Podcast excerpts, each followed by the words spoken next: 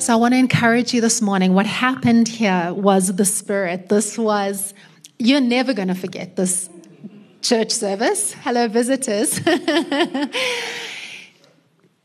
because this is a picture of what the Spirit wants to do in our lives. He wants to bust out. And this morning, Ella sent me a prophetic word. She saw a picture of roots underground that began busting through the concrete. That's what the Spirit's doing. He's busting through the areas that we've layered that are hard in our lives, you know, and He's bringing life. And that's what this community is to the city, to this nation, is the busting out of the Spirit into places that are hard, that are man made, the structure of man. No, the kingdom of God is breaking out and He's bringing life. He's bringing life. So this morning, I actually didn't know that it was Pentecost Sunday, um, but I was going to preach, and I'm going to come back to the process of promise, which I preached about two weeks ago, and I want to talk about Joseph. But the Holy Spirit was like, I want you to talk about walking, like following me off the map. So it's very, very appropriate for today. Little did I know what he was going to do. I read this super interesting article this week. Um, it, was, it was about a book written by Alvin Toffler in 1970 called Future Shock. Okay? sorry, 1965. This book was written in 1965. And Toffler says future shock is the shattering stress and disorientation that we induce in individuals by subjecting them to too much change in a short period of time.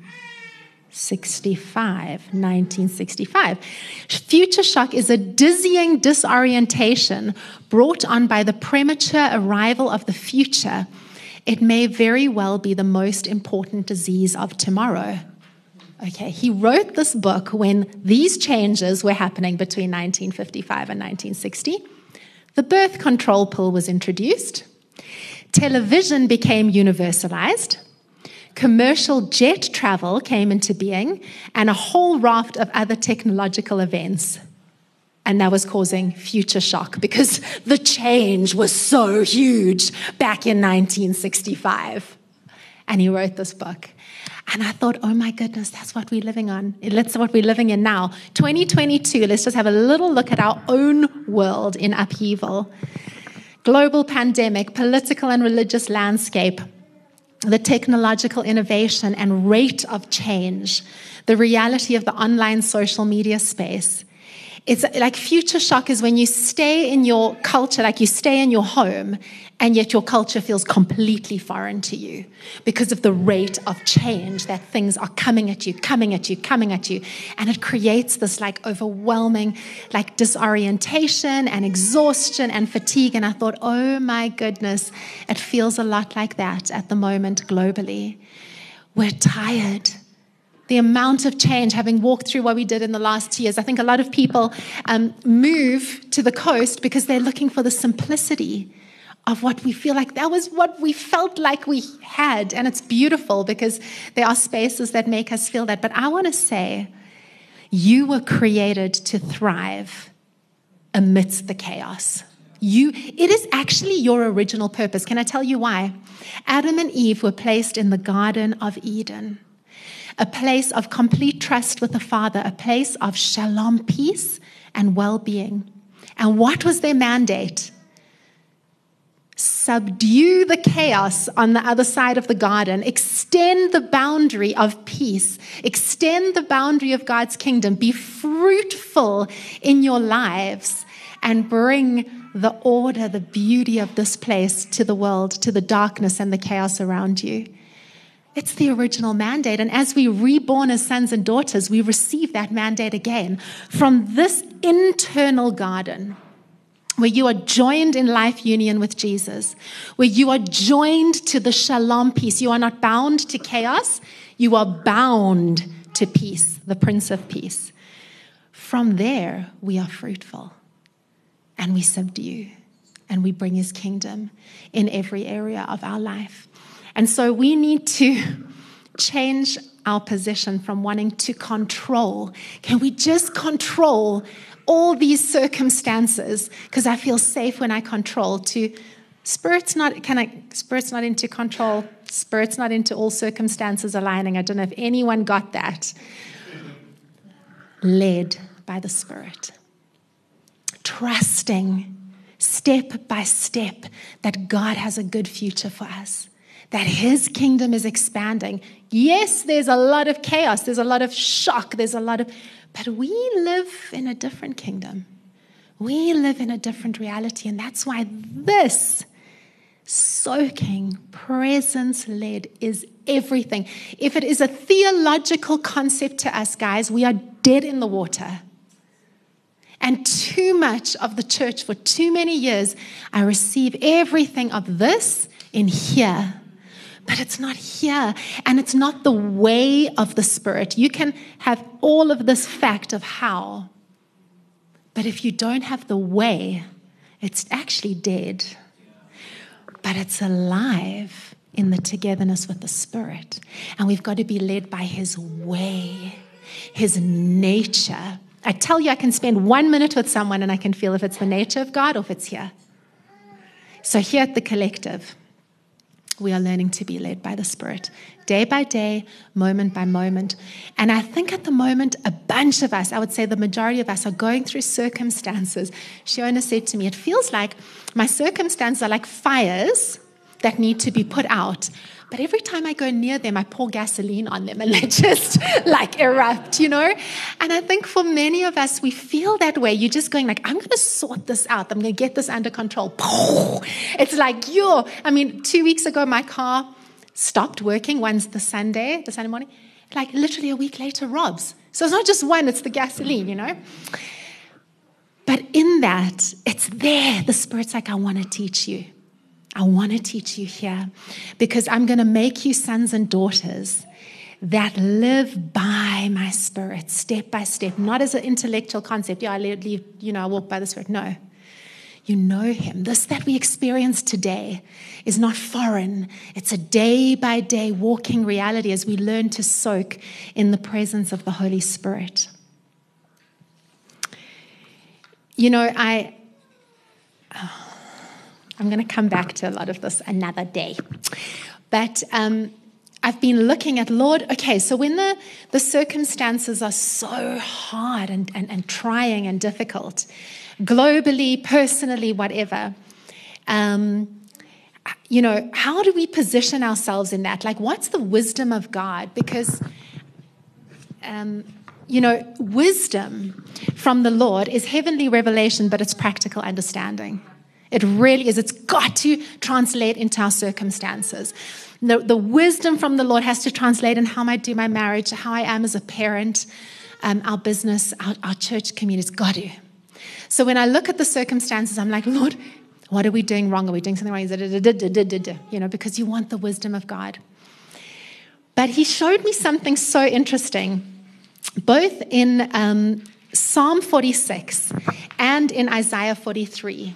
I'm going to quickly read you, and I'm reading from uh, the Passion Translation just because it's so descriptive. It says, so, Psalm 46 God, you're such a safe and powerful place to find refuge. You're a proven help in times of trouble. So, we will never fear, even if every structure of support were to crumble away.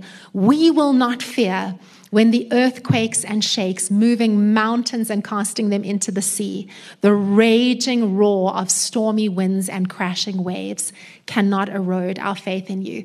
So here the psalm starts crashing waves, roaring seas, every structure of support crumbling. You're like, okay, what's the answer? Very next verse. God has a constantly flowing river whose sparkling streams bring joy and delight to his people. His river flows right through the city of God Most High into his holy dwelling place. You're like, how's that the answer to everything's crumbling? The Lord is saying, There, everything's crumbling. Where's my spirit? Are your eyes on that? Or are you asking, Where's my spirit moving? Because in his body, that's you and me, it's so beautiful. We're a river, each one of us a well and a river, and together we're this massive river. It's like each one of us are a branch connected to the vine, and together we're the vineyard. Isn't that so beautiful? The Lord is like, that's what's happening. Are you looking for my spirit?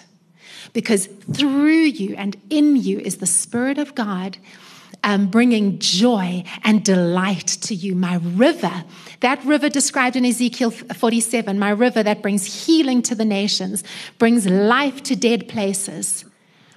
That river is flowing in and through you. Are you watching that? Are you releasing that? It's so interesting. It's the same in Isaiah 43, and I'm reading from the message just because the wording is so is so powerful. Um, please go read it in different translations. You know me. I love Amplified, NIV, uh, the Passion, and, and the Message. Isaiah 43. Um, Don't be afraid. I've redeemed you. I've called you by name. You're mine. When you're in over your head, I'll be there with you. When you're in rough waters, you will not go down. When you're between a rock and a hard place, it will not be a dead end because I am God, your personal God. You're between a rock and a hard place. He's like, Don't worry. Okay, so what's the answer, the Lord?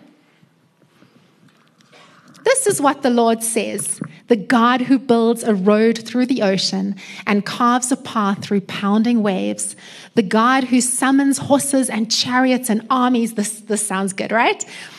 Um, they lie down and then they can't get up. They're snuffed out like many candles. This is what he says Forget about what's happened.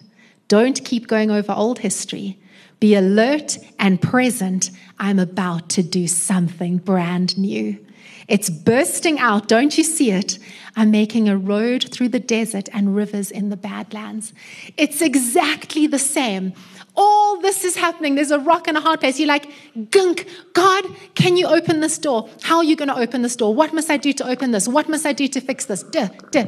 He's like, Are you alert and present to what I'm doing? Are you alert and present to the brand new thing that I'm doing? Are you prepared to not have answers for that? But trust me day by day to lead you as you focus on alert and present to what He's doing. Where is the life? Where is the life? I promise you, as much as the challenge is there, there is life of the Spirit. I can feel it as He's moving this morning. It's fruitfulness, it's life. So, as a community, we need to learn in this global time of upheaval to be led by the Spirit the way that Jesus was led by the Spirit alone. So, when this is happening and we don't have answers, say to yourself, Where is the Spirit? I'm going to focus my attention. He's with me, He's in me. Okay, what's, what's He saying? I'm going to slow down, I'm going to still myself. I'm going to take the time because otherwise, you know, you just get crazy frenetic. I had a picture in prayer meeting two weeks ago. I could hear the rhythm of the Father's heart. It's the heartbeat of heaven, the Father's heart, His plans, His purposes, His kingdom. And then I could hear this like, this like fast pace that was out of, out of rhythm. And I thought that's exactly how our lives get. When we get into the connection, the binding to the chaos, we get out of rhythm with the Spirit, the step of the Spirit. And you feel it. And we've got to learn to say, I need to step aside from that chaos and I need to Isaiah 43, where are you working? Let me be alert and present to where the Spirit is. That's our strategy. And it's all dependent on trust. Because if you don't trust Him, you need to sort that out before you can yield. But if you trust Him the way that Jesus trusts the Father, then we can allow that to be unanswered because He will work all for our good. That's His promise. We will taste and see the goodness of the Lord in the land of the living. But today only makes sense if I'm led with zero resistance to the Spirit. And I believe that the revival that is brewing, can you feel it? It's brewing. Brewing. It's a revival not based on a model or a structure or a person. The revival is a family fully surrendered to the Holy Spirit. And that's what we are going to be. That's what we are, and that's what we're growing in, fully surrendered, like Jesus, because that's the way of Jesus. That is the way of Jesus. Um, the most amazing thing is like in his humanity, it says in John 14, the Son can do nothing by himself. He limited himself. This great King of the universe took on human flesh and he became the Son of God always, because he was perfectly sinless, the Son of Man. He took on the limitations of humanity and he says, There's nothing I can do by myself. How did he do it? By the Spirit. Unless that is true, he could never say to us, You will do the same as me and even greater. Because he was sinless, therefore the Spirit could fill him, be with him in communion with the Father his death, burial, and resurrection, and the gift of that that we receive by grace through faith. We are, Romans 6, co crucified with him. We die to the old man. We are reborn by the Spirit. We are buried with him and we are resurrected with him to sit with him in heavenly places. The mystery, we are seated with him and he is in us. And in the person of the Spirit, the two worlds collide. That's what happens this morning. In the person of the Holy Spirit is the crescendo of your salvation, that the Spirit has been left with you, has filled you, and keeps on filling you, because that's where heaven and earth collide in you, the same way it did in Jesus. And so when the Father looks at us, yes, our minds are still being renewed and our hearts are still being renewed as the Spirit teaches us. But He looks at us and He sees us enfolded in Christ which means we are perfected by his death, his blood. Therefore, the Spirit can fill us, and we can do the same as and more than what Jesus did. I mean, can't think here, must think by the Spirit. We're going to see the miraculous, not because we are great, because of the Holy Spirit in us, in us, in us. I want to read this little excerpt. Um, okay. Alexander, this is from a Bill Johnson book called When Heaven Invades Earth. Let's take another sip. Alexander the Great led his armies in victory after victory, and his desire for even greater conquest finally brought him to the foot of the Himalayas. He wanted to go beyond these intimidating mountains, yet no one knew what was on the other side. Senior officers were troubled by this new vision. Why? They had never gone off the edge of their map. There was no map for the new territory that Alexander wanted to possess. These officers had a decision to make. Would they be willing to follow their leader off the map, or would they have to live within its boundaries? And they chose to follow Alexander. Following the leading of the Holy Spirit can present us with the same dilemma. He never contradicts the word, never, because he is the author of this word. Okay, he never contradicts it. But he will upset perhaps your limitations or your understanding of how things work. That's what happened this morning. Wants to bust out of how you think it should all be. Are we prepared to follow him off the map? To follow him, we must be willing to follow off the map, to go beyond what we know. To, so, to do so successfully, we must recognize his presence above all. And that's where we want to get back to that place with Jesus the Father and Son operation, the Father and Son conversation facilitated by the fellowship of the Holy Spirit.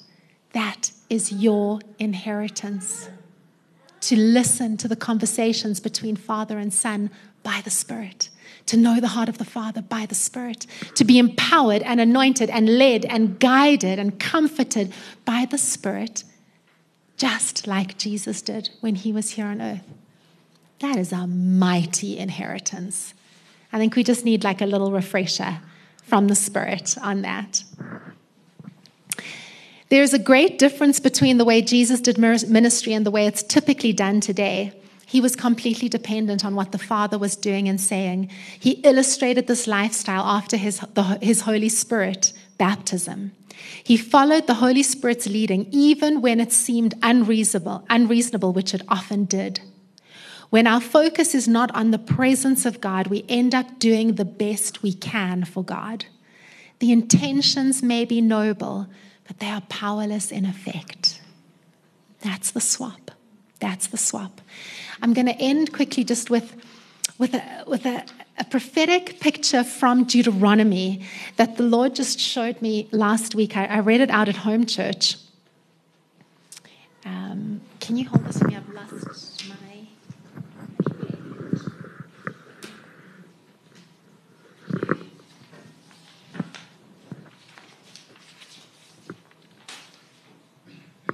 Left out bunches and I've just gone as the Spirit has led. So we'll come back to that another time. So Deuteronomy 11 says, and this is what I want to say is our inheritance, collective church, sons and daughters of God. The land you are entering to take over is not like the land of Egypt. This is Deuteronomy 11, 8 to 12 from which you have come, where you planted your seed and irrigated by foot, as in a vegetable garden. But the land you are crossing the Jordan to take possession of is a land of mountains and valleys that drinks rain from heaven.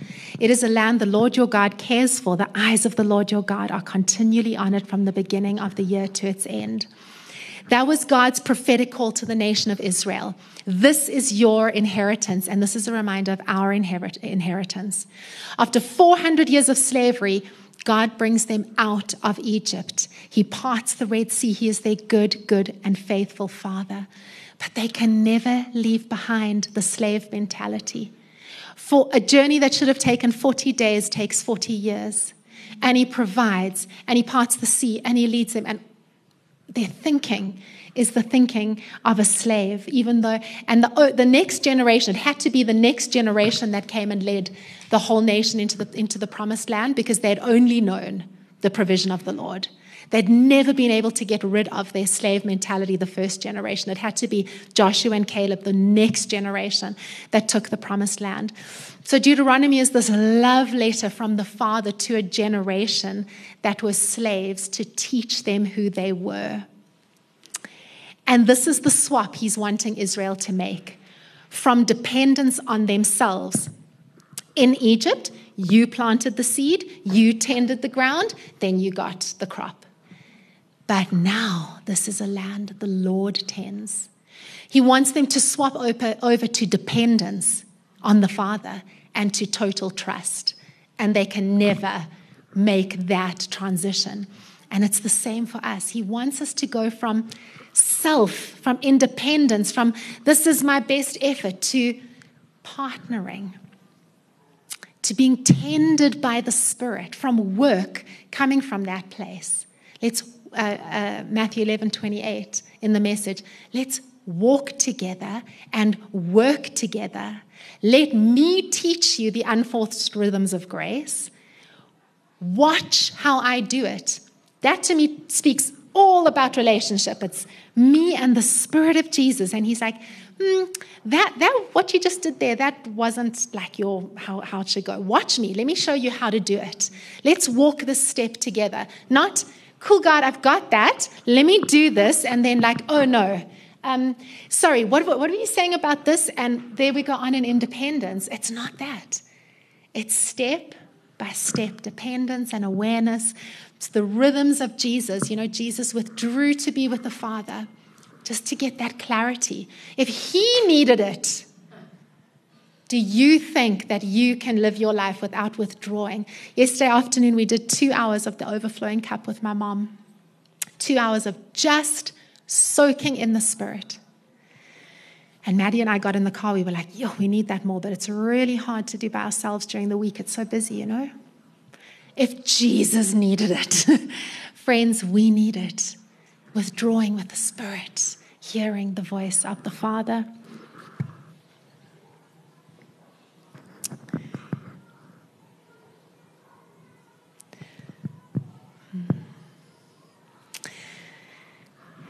In, in Luke 4, Jesus is getting baptized, okay? And this is a beautiful picture of us. Did Jesus need to be baptized? No. He was sinless. He was the sinless Son of God. It was a picture for us, for me and you. Um, the first picture of what it looks like to receive the gift of salvation. So he goes under the water and he comes up. And the Spirit of God comes as a dove, sits on him, and remains, i.e., fills him. And he hears a voice from heaven My son, my beloved son, in whom I am well pleased. That, friends, is the gift of salvation. You come. And that's why baptism is such a beautiful, powerful picture. It's a picture in obedience.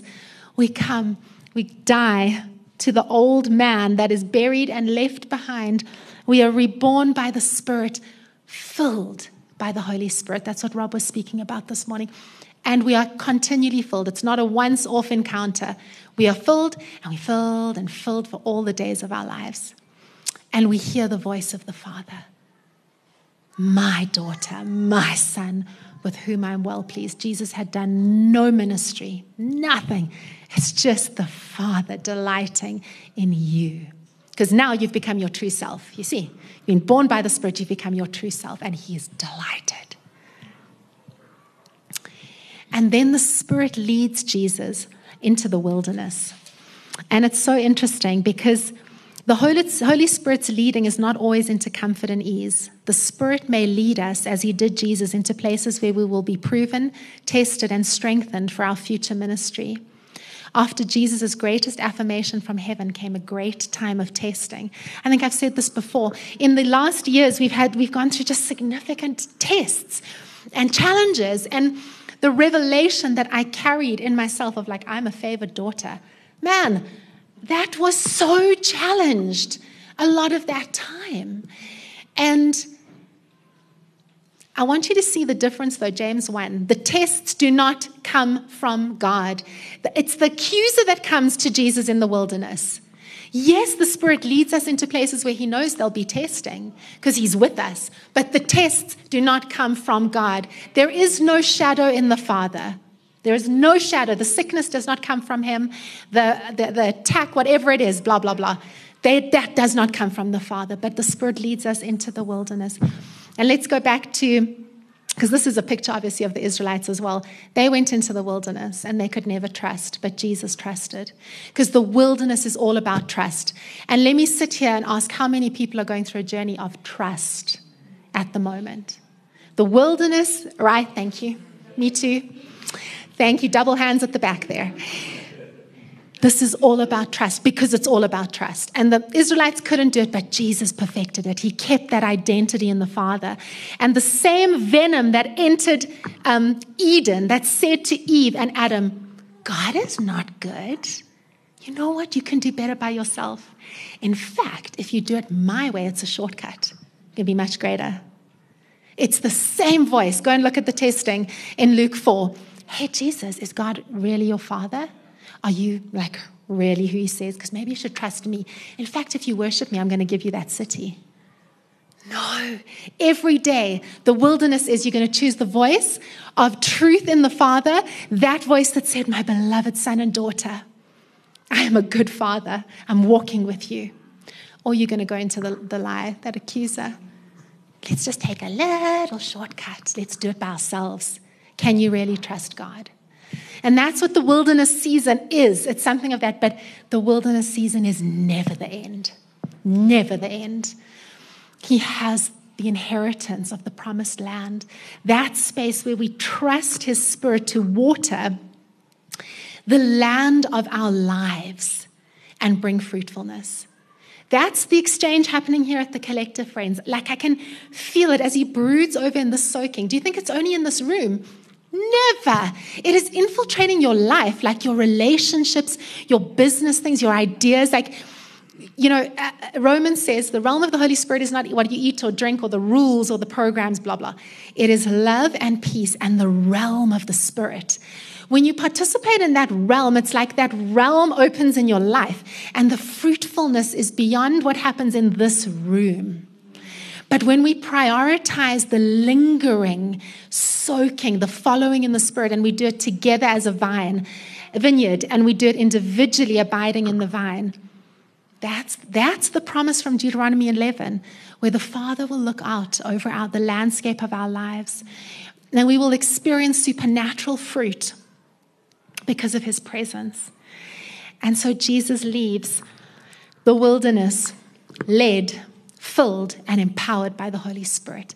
And he goes out and he says, I'm here because the Spirit of the Sovereign Lord is on me. To woo, Isaiah 61, to preach the good news to the poor, bind up the brokenhearted. That's what he, and to declare the favor of God. Johannesburg, it is the era of the favor of God.